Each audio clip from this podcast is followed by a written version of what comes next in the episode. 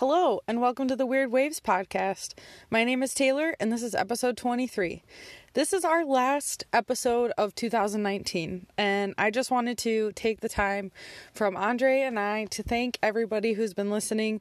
This has been one of the coolest things we have ever done together. It's just really turned into something we couldn't have expected. So, thank you everybody who has liked, commented, shared, let us know your feedback, and listened. It's just really, really awesome. On this week's episode, we talked to Kirk Gagliardo. He is a surfer originally from Lake Michigan and he now lives in Arizona and he runs landlocked surfing. This is a great episode. We talk about family, about moving, how to run your business, how to switch gears when something changes in your business. And yeah, I really hope that you guys enjoy this week's episode and have an awesome New Year's. We are recording. Awesome. And your your sound sounds good. So good. So how good. are you? I'm doing good. We're we're in week three of a newborn and a three year old under okay. the same though. In the trenches right now. yeah. Oh my gosh. I can only imagine. yeah, it's, it's it's awesome. It's so much fun. It's so cool how life changes. It's just the realities of you know, no sleep, and then waking up to your three year old. What are we doing today? You know, like all right, let's let's figure out how to make this happen again. day day, you know? So it's uh it's it's an adjustment for sure. And like I took a new role at my at my real job um at work too, so I'm learning a lot of new things all the way around. So it's a crazy well, time, but a good time. This is an interesting time to re-record. yeah, yeah, and then you got the holidays. We have we live in the warm location, right? So all the Midwest family is coming out by us. So they're starting to come in today. They're flying in later today. So that you're like, yo, like let's do it tomorrow. I'm like, if we don't do it today, like it, it's not happening. so I'm glad we were able to connect. Me too. Me too. Yeah, I just wanted to make sure um, that it was going to work out. But this is great. This is totally yeah, great. 100%. So let's start at the beginning. Yeah. Who are you? Yeah. So, Kirk Gagliardo. I grew up uh, in Wadsworth, Illinois. So, just south of the Wisconsin border, close to Lake Michigan. Um, was a swimmer all the way through, um, all the way through college. So, but uh, along that path, like water's always been a part of my life. And then uh, growing up on Lake Michigan, in Michigan in the summers was always the place where we experienced uh, the lake the most. Uh, New Buffalo, Michigan, just north of there is a small town called Sawyer. Um, and that's where my family had their home of built in 1900.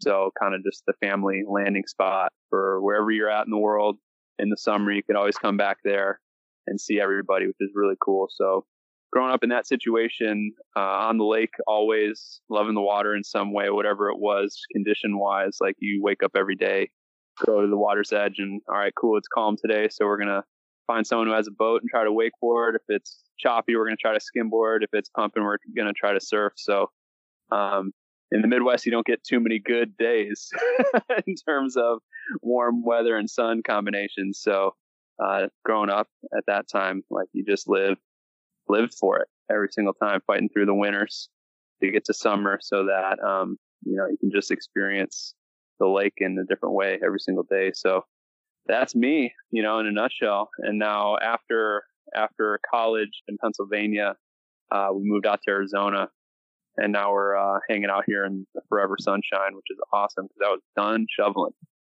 Uh, gave that to life. Yeah, that's just starting for us now here. Uh, yeah, it's been pretty mild actually, considering.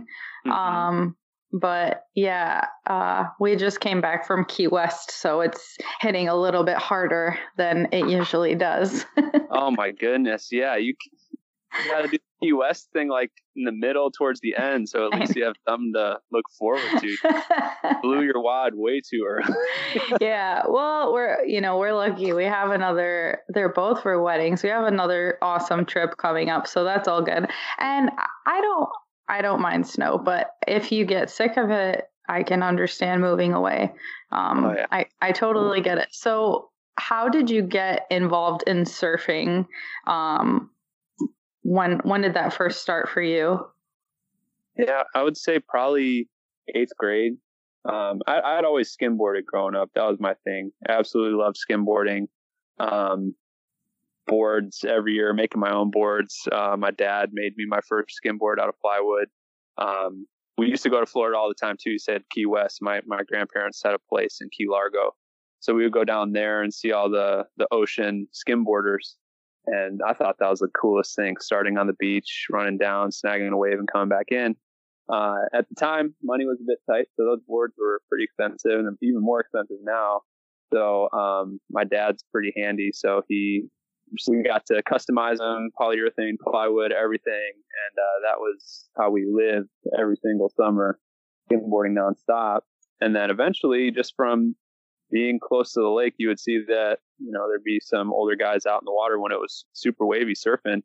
I always thought that was really cool. Just never had a surfboard till uh, my older cousin uh, left one up in Michigan, and uh, we started experimenting on that, and uh, just found that surfing on the lake was possible just seeing that there was a whole crew of guys out surfing on Lake Michigan, that was like eighth grade for me, just made it possible in our minds. We just kind of followed suit with them.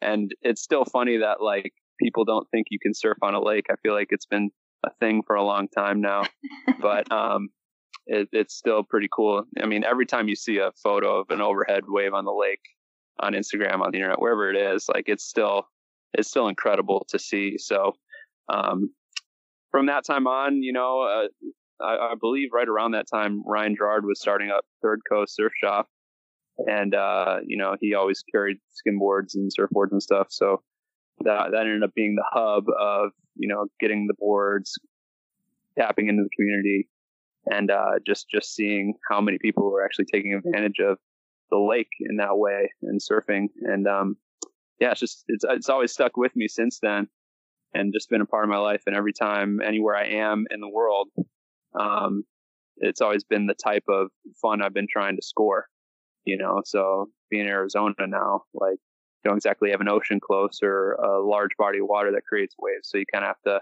get real creative and uh, find new waves, um, waves and ways to, to find that type of fun. So um, the good thing is if you really uh, get too out of the loop or start missing surf, surfing enough, you could just drive five hours west and hit the coast. So you could always get your fix that way.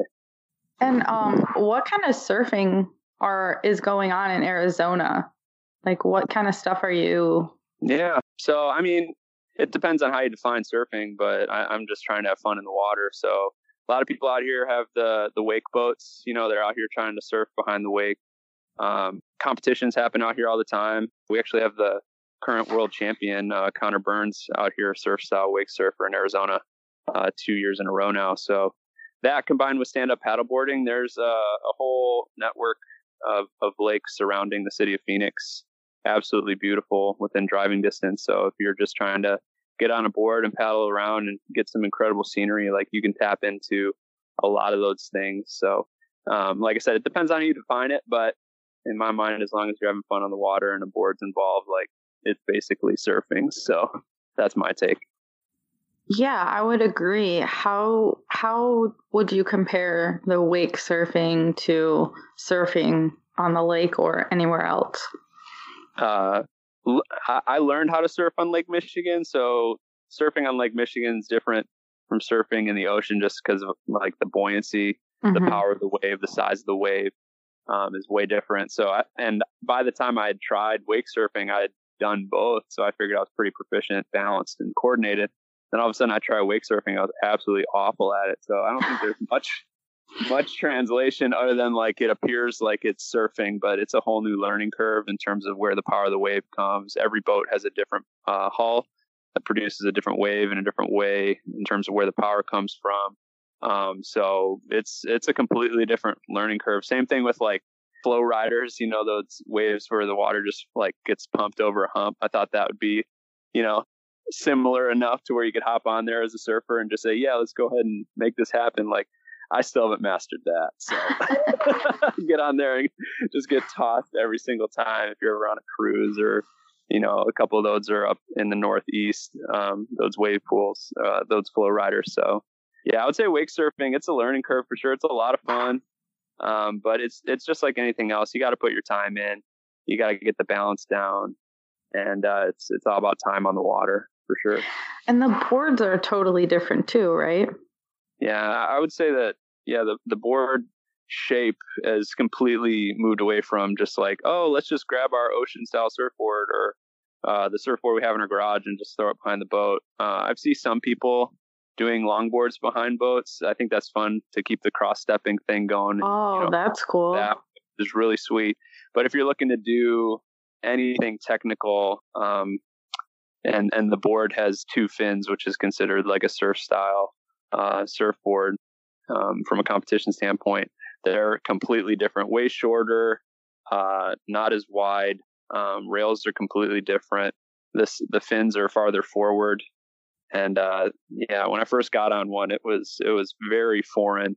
Um, but it, it's they're built to to fit the the shorter, steeper wake of the boat um, in order to have more control. And they just have tail pads, right? Is that I well not tail pads, but I've seen them with um I have very limited experience with wake surfing. Yeah. Um so all I've seen is the there's like a tail pad and then the deck pad. Is that pretty common or I would say there's usually the tail pad. I don't see too many people just rocking wax out there. Um, okay. It's kind of hybrid of like what what a skimboarder would have on their deck. Um, I've seen like the straight front pad. It depends on your preference. So a lot of the pros just have the back pad and then wax in the front, maybe even uh, like a skin, you know, like the wax skin on the front, so they could take it off and put it back on with uh, just to be as sticky as possible. Um, so all these guys are throwing crazy stuff, you know, uh, big spins like out the wazoo, you know, landing backwards, spinning, recovering. Uh, they want that board to be as sticky as possible. Um, but if you're just out there riding around doing some turns, like I have a front pad and a back pad because I just don't want to mess with the wax because I'm not out there trying to do anything too crazy. Um, I want to get the board out of the bag and go. Yeah. And um, how are you? This sounds probably silly, but are you getting towed? Are you starting with like a tow rope or are you like in the water paddling and then the wave picks you up? yeah, there's some videos circle around the internet where like people will be just in the lake and a boat comes past them and they paddle into it. I've seen them do that before, but typically you have a shorter rope. You're starting similar to as if you were wakeboarding, um, getting up right behind the boat, and then once the wave kind of forms, you just toss the rope back into the boat, and you're going from there, and the wake is just pushing you. And at that point, you know, you're surfing. so cool. Yeah, it's a lot of fun. And how long have you been in Arizona? 2013. So okay, it's been a minute now. Uh, when I first moved out, I absolutely hated it. Like it was awful. It, like I, I, was in Chicago. I think I came out in uh, February. So by that time, it was like full on winter. Right. Move out here in February, and you know it's it's beautiful in Arizona, but it's starting to get warmer and then all of a sudden summer hits and you're just inside in the summer and for me i'd been fighting for summer my whole life you know it's through the winter you look towards summer and you take full advantage of it whereas in that situation i moved out to arizona after being inside for a number of months already and then i just stayed inside all the way through the summer in arizona and by the end of that i was so stir crazy i couldn't find anything fun to do that i like to do because i was a water person living in the desert and I was like, I made a huge mistake. I gotta get out of here. Um, but but after that, I realized like you just kind of adjust how you know your expectations, and then once that those summer two three months are over, like you have the whole year to take advantage of the elements out here. Uh, it's absolutely beautiful. You can be on the lake year round. Uh, you can choose to go up north two hours and you can ski uh, on the mountains, or you can head, like I said, out west five hours so you can hit the coast to surf. So I just love the location, and um, and like I said, the, it's just a complete change of terrain, scape, uh, landscape, and everything from what I'm used to. You know, flat, corn, cold. You know. Uh, so I absolutely love the contrast. What made you go to Arizona in the first place? Uh, a girl. Yeah. So my current wife uh, was out here. So we met in college uh, in Pennsylvania. It's a small school called Grove, Grove City, about an hour north of Pittsburgh. That was actually my first river surfing experience. Um, and that's my like my claim to fame so far in terms of like life goals. We're in now in the school handbook there for no surfing on Wolf Creek, which is really cool. So that's fun. so they made a rule. Yep, hundred percent. We tied a rope to the bridge going across Wolf Creek, which went through campus. Started surfing. Um, the flow wasn't high enough to be able to let go, but there was a little rapid you could kind of do some carves on and 360s. We had our skim boards and one board with some fins, but um, eventually campus safety came down and they were on the bridge watching us for like two hours. And then they came down after that and they're like, listen, guys, like we've been watching in the booth. We have you on video. We were watching on the, on the, uh, the cameras here. Uh, there's no official rule about this yet, but we're to have to ask you to stop. but, but this is really cool. But it's really cool. We really, really commend you guys on this. So soon after that, it was a no go. But um, yeah, that was my first river surfing experience, and that's what kind of stuck with me uh, to eventually start landlocked surfing. Um, but yeah, that was a lot of fun. It's cool that that's still in the handbook. And uh, after that, after that, it was like eight months of working in Chicago doing distance with my uh, with my fiance, and it was just like, you know what, I'm over this. She didn't we kind of decided that Arizona was the spot that worked for both of us. So I quit my job and moved out to Arizona in 2013. Uh, got a job out here, and we've we've been loving it ever since. And how did you start landlocked surfing? Yeah, so that was um that was a college project. Uh, I graduated college in 2012, so it would have been like 2010. I had the idea, um, and it was supposed to be more of a focus on surf park technology um, to where it would be like a website that would index all the companies that are out there trying to push the wave pool thing forward. That was before Kelly Slater's, um, you know, debut with his uh, Surf Ranch. Um, a lot of the components and tech that was out there was um, conceptual, and I wanted to kind of pull all that together in a place where the the surf geek like myself um, could could go and just kind of see the progress, you know, of all these companies fighting for coming out with the you know the first surfable, rideable surf park, essentially. Um, so that was my project in school. Did that for about two years, and after I graduated, it was hard to keep it going because there was another another um, news outlet that kind of took over as a little bit more um, credible. I would say it was Surf Park Central, kind of took that idea and ran with it. And hats off to them because uh, they did a way better job than me. Um, but I just kind of took the took the name and eventually kind of rebranded it as more of a just a community of people that love to surf outside of the ocean because um, I just wanted to celebrate people uh, that were doing that in the world. I was like, I know there's got to be more people like me who grew up in Chicago, had never been to California before he learned how to surf, and just ended up loving surfing more than anything and just having that feeling, but really never truly living by a coast. You know, sometimes it doesn't happen for everybody. And if they did grow up surfing on a coast, the reality of life sometimes happens where you have to move for family, that kind of thing. So that feeling stays with you no matter where you go. So wherever you're at, where are you going to find those activities that kind of scratch that itch in terms of the feeling you get when surfing? So you got to be creative. And I just wanted to have uh, a community that celebrated those activities as opposed to just being like clickbait in Surfer Magazine. I want I wanted it to be more of the main thing because um, there's a lot of people out there doing it, and it's clear based off the growth we've seen uh, in terms of just people sending in images and having fun in the water in different ways. So it's it's really cool to see how it grew naturally, and uh, and I don't have to write as many technical um, pages on surf park technology. I just get to you know sit back and watch it go and be a part of the community as well, and just be excited for the future because I think there's some cool things around the corner in terms of surf parks being everywhere. You know, in Texas, there's two of them. Uh, there's talk of one in Arizona going up here soon, and Gilbert. Uh, things in the East Coast as well. So we live in a crazy time, and it's just really cool to see that people are excited about it. Yeah, it is it is a really interesting time. I'm curious how you made the switch from something so technical to a like you said a community.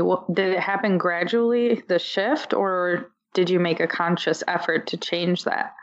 I think it was a combination of seeing that like other outlets like for example like, like i said surf park central there's another one it's called uh, wave pool mag uh, kind of took the torch and started doing it better than me because honestly i was i'm not really a writer. I'm not really that good at it. Uh, those kind of the realities of life setting in seeing that other people can take things and run with it um, and just being okay with it. And also too at that time i was going through you know out of college struggling to find a job pay student loans all those things. So it was really hard to focus on it because it was the passion project you know and i had to pay the bills uh, and also trying to figure out how to get married and move across the country. So it kind of t- just took a backseat by the time i got settled back into my new life in arizona um, I just still had the name in the back of my head, and you know, how could I make this something that's meaningful? Um, and it just seemed like the natural shift to where it needed to be because you know, uh, it, in in the world of surfing, you know, river surfing isn't exactly uh, it, it's growing, but like I said, it's been like the clickbait thing uh, to get people to to you know click on their their their new medium to eventually read more about ocean surfing. But hey, look, this crazy guy surfing on a river. You know, uh, why why can't surfing a river be the main thing? You know, why can't uh, wake surfing be the main thing? And I'm not saying it needs to be on the same level as surfing, but people are still out there having fun. You know, and that's why I don't really discriminate in terms of if someone tags landlocked surfing and it's like a non-professional photo, but it's the first time they they mention us, like I'm going to share that photo because it's somebody who's trying to break in and just have a good time. So I just want it to be real. And I think there are a lot of real people out there just trying to have a good time on the water outside of the ocean. So, I, like I said, I think that was just a natural progression, variables at play in my life. And now I just get to be a part of it and, uh, you know, see what people are doing, keep my creativity going too, because it's cool just to be the ambassador of that community because I can kind of get to see what everyone's doing and it's just fun to be a part of it. How did you grow the brand or the page? Yeah. Um, marketing is my background. That's what I went to school for. Um, at that time in college, it was all about Facebook. Like, how do you effectively market on Facebook? And by the time I decided to like reignite landlocked surfing, um, it was Instagram, and I, I, I knew nothing about it. Um, so I, I just knew that what I wanted to do was inherently visual in terms of the content that would be shared. Um, so it was really just an experiment, honestly, learn as I went. And it just came down to consistency over time is how the growth happened in terms of um, how often are you posting? What kind of content are you posting? Is it engaging? Are people responding to it? Is there conversation that's happening? How are you framing your questions? How are you posting your images? Um, and in the beginning, I was posting two to three times a day. Um, and that seemed to foster the most amount of growth just because of that level of content and consistency going out into the world. Uh, the more conversation that you, um, that you generate, the more it gets in front of people's eyes.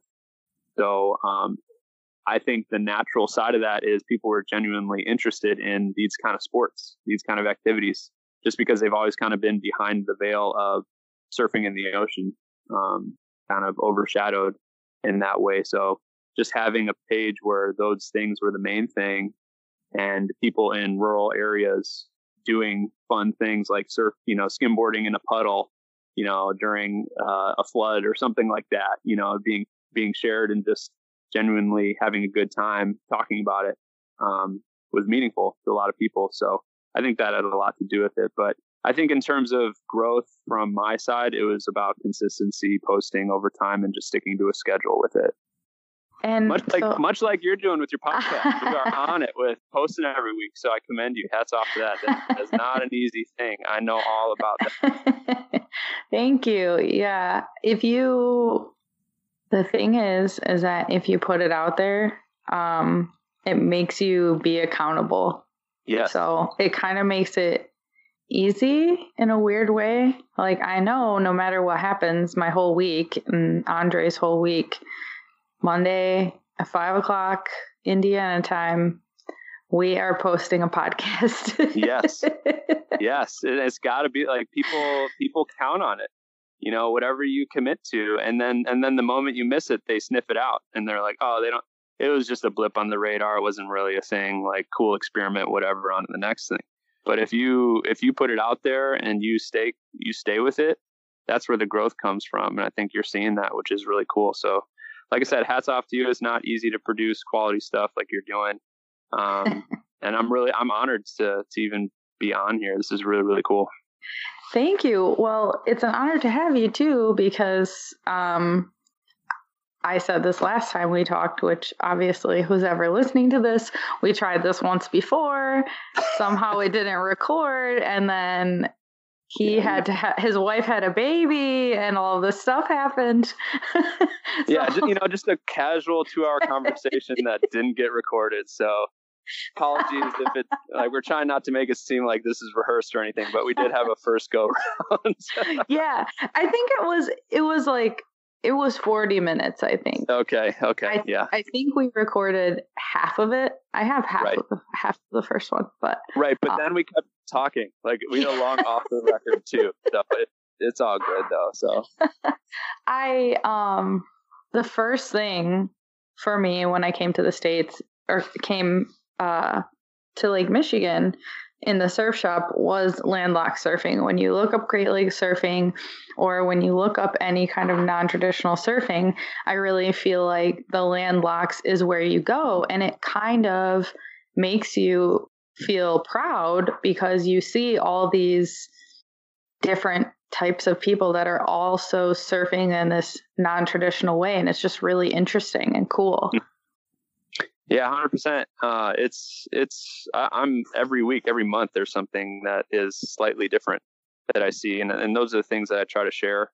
Um, but yeah, there's there. That's what's cool about getting this many people together. Like people are so creative, you know. So just having a space where that is celebrated is is awesome, and um, and it, and it keeps me going because you know life changes. You can't always be doing the, the the you know it's hard to escape to the lake when you have a young family, you know. So when when I see someone out there being creative, doing something new, that gets me excited, and I love celebrating people. So, um, like I said, it's it's an honor to that this even turned into anything. And still, I have to pinch myself um, every once in a while as well. But it's it's cool just to to be able to see the joy that other people are having, even when they're not, you know, surfing the ocean. So, yeah, it's really really cool to see how do you balance this with your quote unquote real job or your your yeah. big guy job? yep. Yeah. It, it's hard. It's not easy, honestly. Um, I would say in the past six months, like I've my consistency has fallen off with landlock surfing, and I'm trying not to to let that fully happen. But um, as long as the frequency is consistent, I think that's the most important thing. Like I said in the beginning, it was like two, three posts a day. And now we're down to, you know, my, the goal is one a day, but the reality is life takes over sometimes. So I think we're at like four a week kind of thing. So, um, that, that just means the growth is smaller, but at the same time, as long as I'm more about, uh, quality over quantity and the, the people who have been following the page for a long time, like that's what they expect too. So, um, I'm okay with it. I haven't had any pushback from any of the followers. So, um, it, like I said, it's hard and it, it, it's fluid with how, um, the week's going right now, week to week with, with a newborn. so, uh, I'll get back to you in six months. How about that? Okay. Yeah. How the balance is going. That sounds good. yeah, it's a bit sporadic right now. and what all does the landlocked surfing brand or identity and what does that consist of like in inside of the business yeah um at, at first it was really just like i said an experiment of how how can we foster this community how can we connect these people um, i really didn't have much aspirations in terms of selling anything. Um, that kind of happened as a result of people just asking for it. So i was like okay cool. I guess I, you guys want shirts, we'll we'll put together some shirts because that just adds to the identity. Like if you have a group of people in Iowa surfing every single week, you know, those people are super tight and it's kind of like their jersey. So it's, it, that, it, that's how that kind of came about. And I learned a lot of lessons in terms of sourcing materials, buying quantities, you know, storing inventory, all this stuff. And uh, eventually I moved more towards like a fulfillment center type situation to where like if an order happens, like it, it gets printed and made on the spot and mailed out. So I don't really have to touch much of that, which is awesome because it's, it's, it, there's not a lot of people working on this. it's, it's as close to a one man show as, as, there is. So I had to find a way to balance that. Um, so that that part was just happening if people wanted it. Um, I'm not exactly making much money at all off this community in any way. And I'm not trying to be the figurehead necessarily. I'd rather celebrate people and have it work outside of me uh, because it's not like people are going to stop enjoying surfing outside of the ocean. Like it's going to be a thing forever. So, uh, you know, if at some point I can't do this anymore, I would love to just be able to hand it off to somebody to take the torch and continue it because it's obviously bringing a lot of people joy um, and they can kind of decide what to do with it from there. But like I said, with with the balance, that was a component of it. Like I, I it got to a point where I couldn't store 600 shirts and and run to the post office every day, that kind of thing, you know. Um, and you end up taking a bath if you if you buy wrong, you know, in the wrong quantities. So I didn't want to do that. That's not who I am. Um, I didn't want to add that to my plate. So, um, like I said, now it's something that if if someone wants it, it's available. Um, but at, at this point, it's more about just celebrating the people out there doing the fun things and being, you know, kind enough to share it.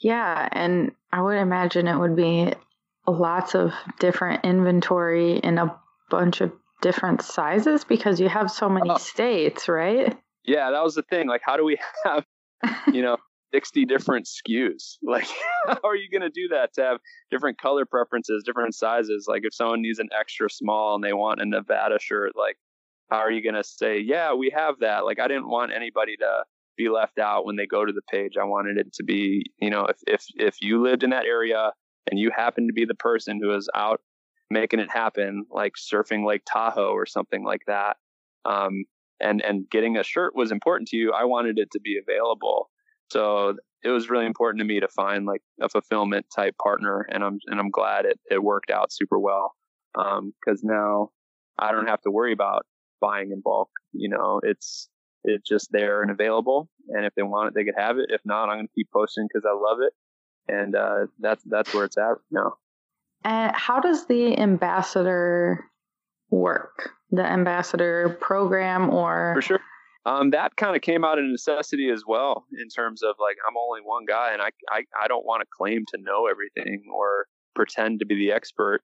Um, so what it came down to is just over the course of you know um, posting what other people are doing, you start to you start to get to know people who are out there doing it the most, and then you just start messaging them and talking with them. It became apparent that like man, if people choose or if people want to, so sorry, um, they can they can kind of be that point of contact for that specific area. It's not like those people are on the payroll or anything like that. They're just out doing their thing and they love helping people as well. So um, we just needed to have a point person, for example, um, Tommy in Wisconsin. I think you had him on um, talking about Sheboygan surf culture and what he's been able to do up there.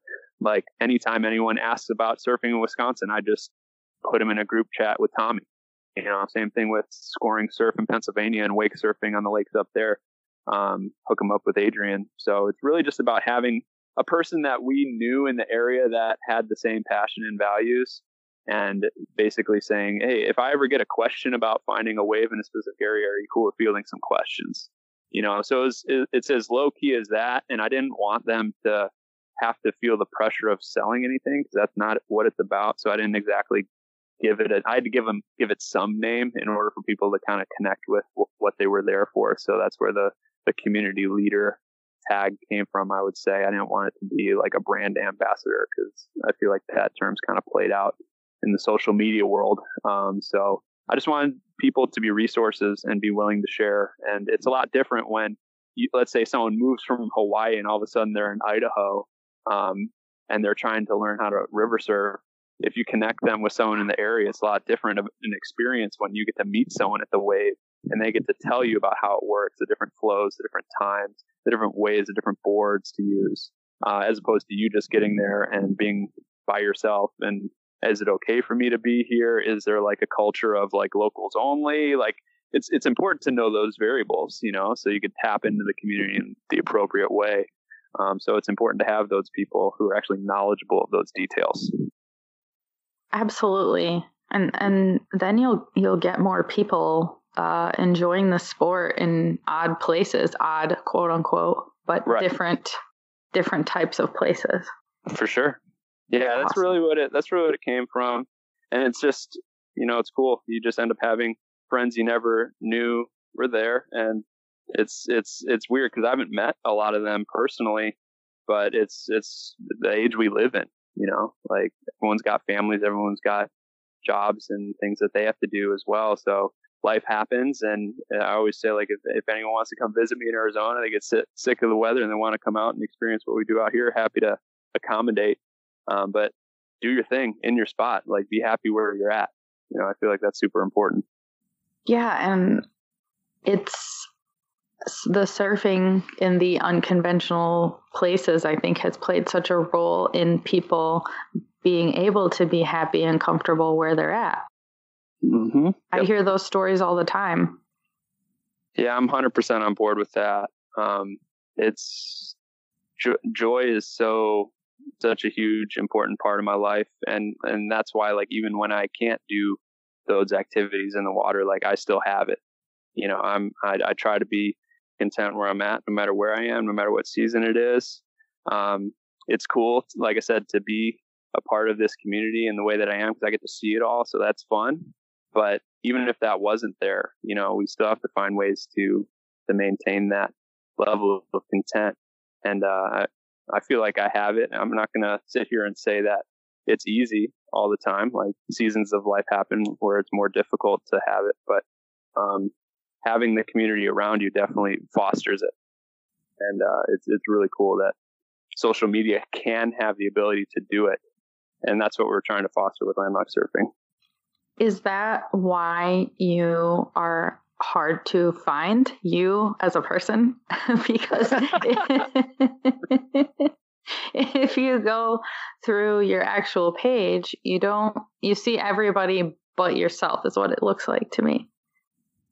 Yeah, um, yeah, and we said this on the last time we chatted. Like, uh, it, when you reached out, it was it was hard for me to say yes. Like, I went back and forth on it for like two weeks if I wanted to even chat about it because I'm just not that guy.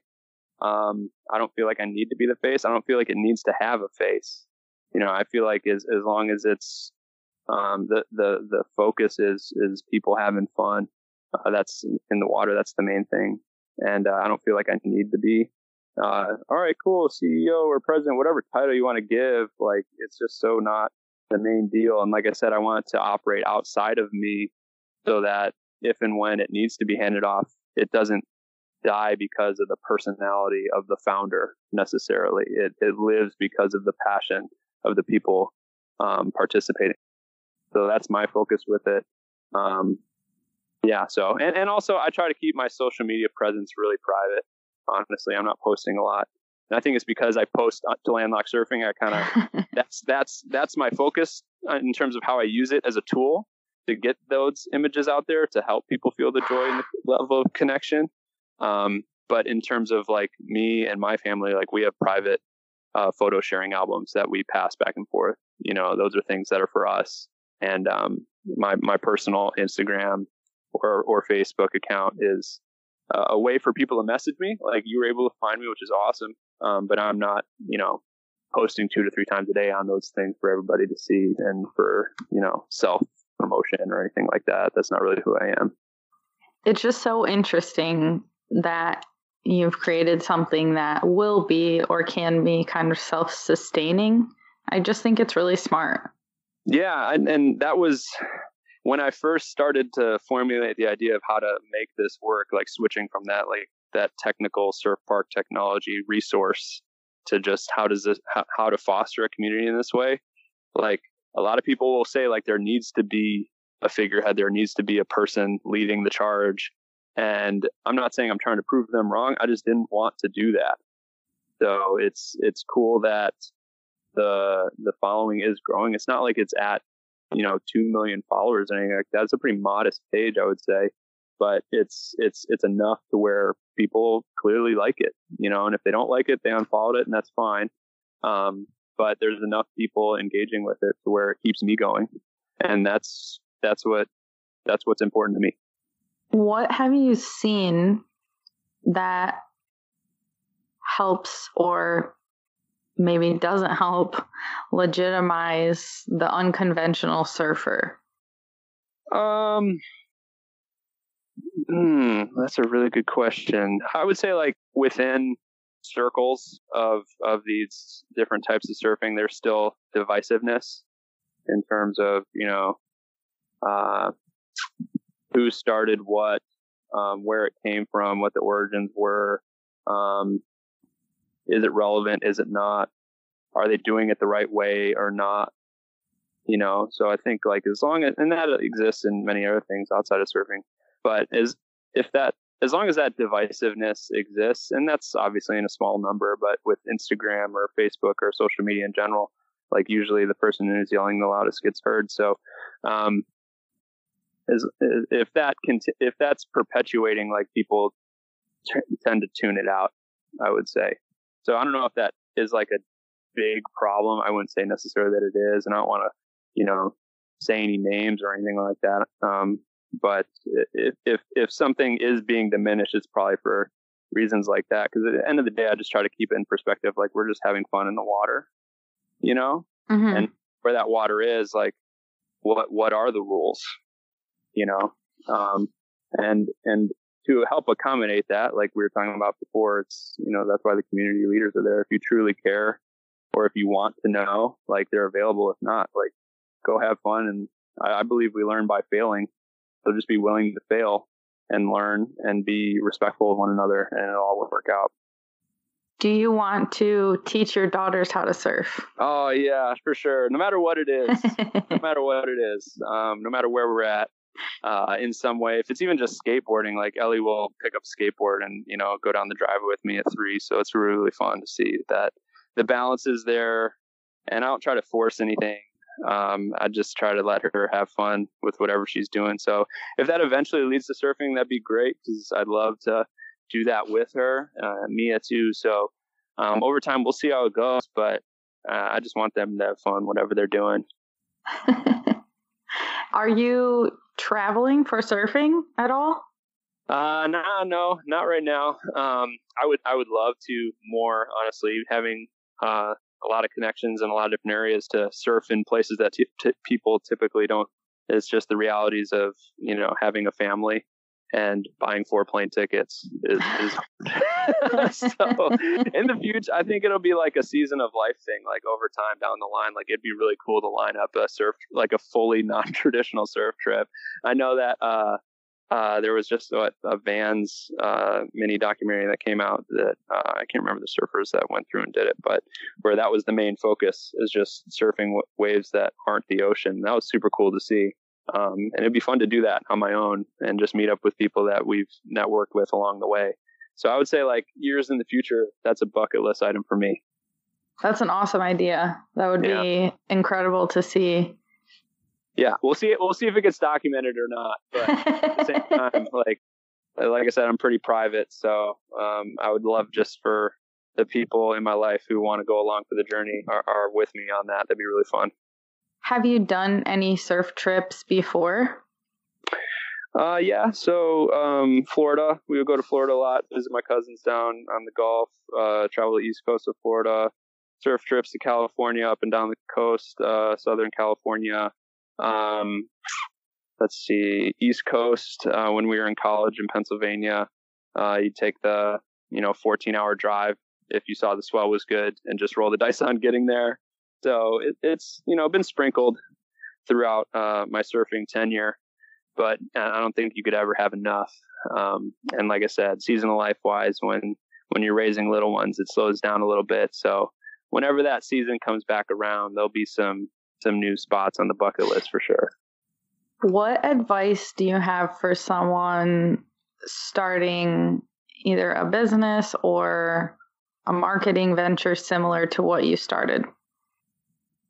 Uh, it's I would say the cliche one right off the bat is just don't be afraid to fail. Be willing to put yourself out there, and um, and as long as you're real and genuine with who you are, and don't let that change, um, there will be a, a group of people that will respect that. There will be a group of people who are indifferent, and there are a group of people that won't like it, and that's just the reality of it.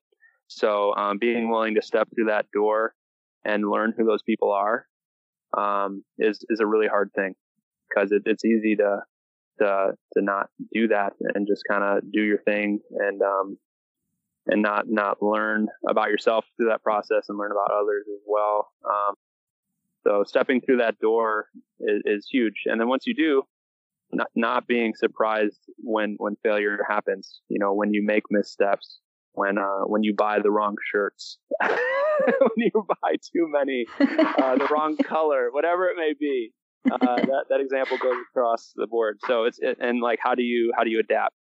You know, you learn a lot about yourself um, stepping through that door, and um, just, and don't be surprised when failure happens. And, and if you see it as an opportunity, um, you'll end up succeeding uh, for yourself, not necessarily in the eyes of the world, but um, uh, you would have you'll have a moral victory for yourself. And a lot of times that's all that really matters. What is the weirdest wave that you've ever surfed?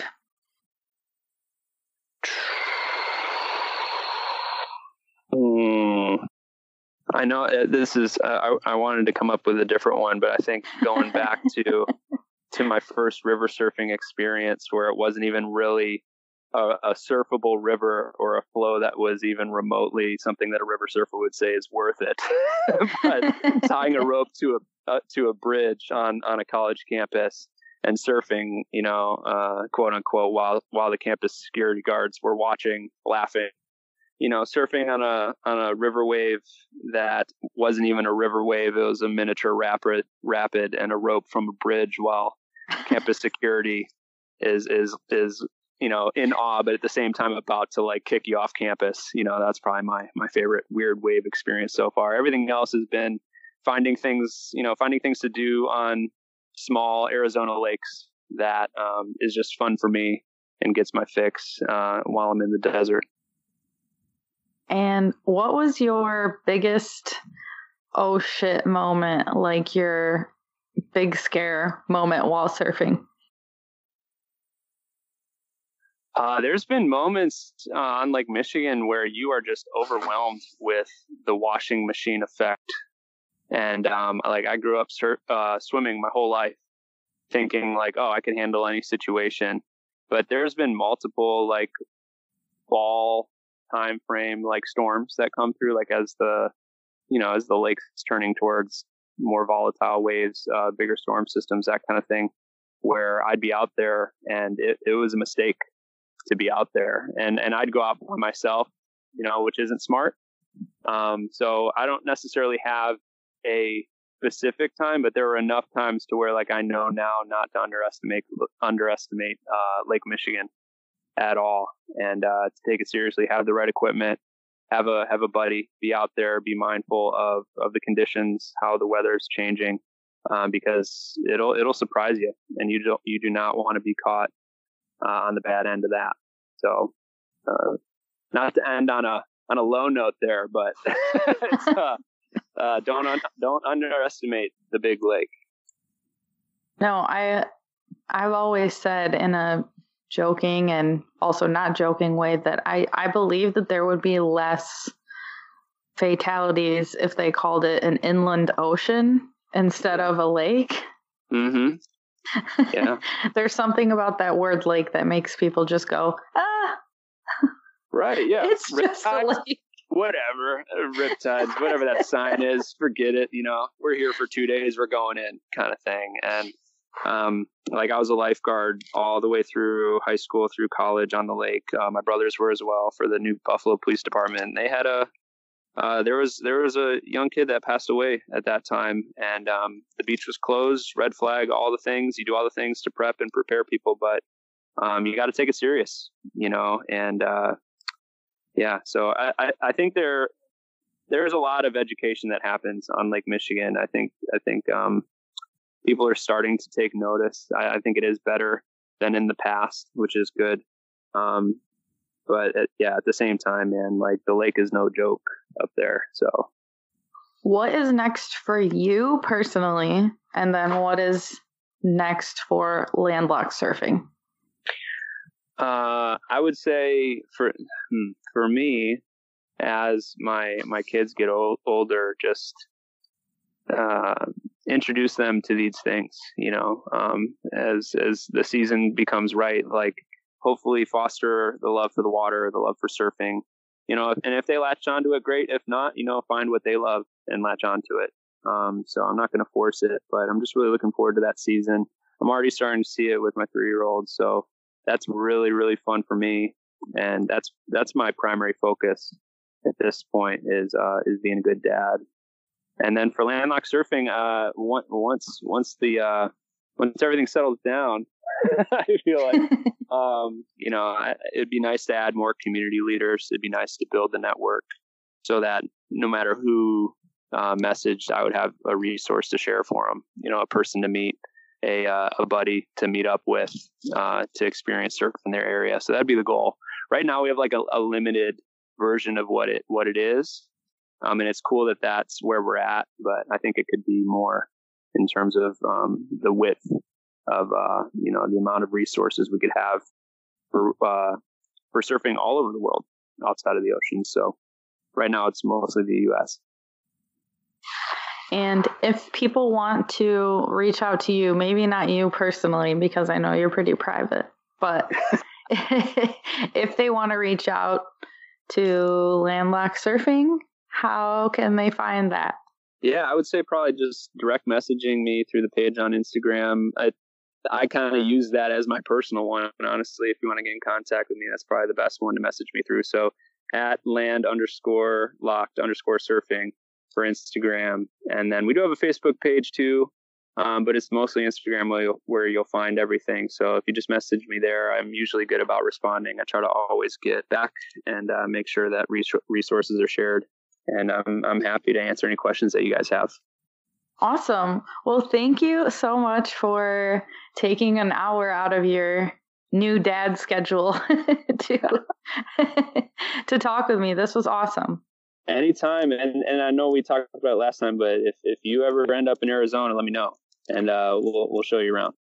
We we certainly will. I have some friends in uh, Scottsdale area, so we were actually just talking about it.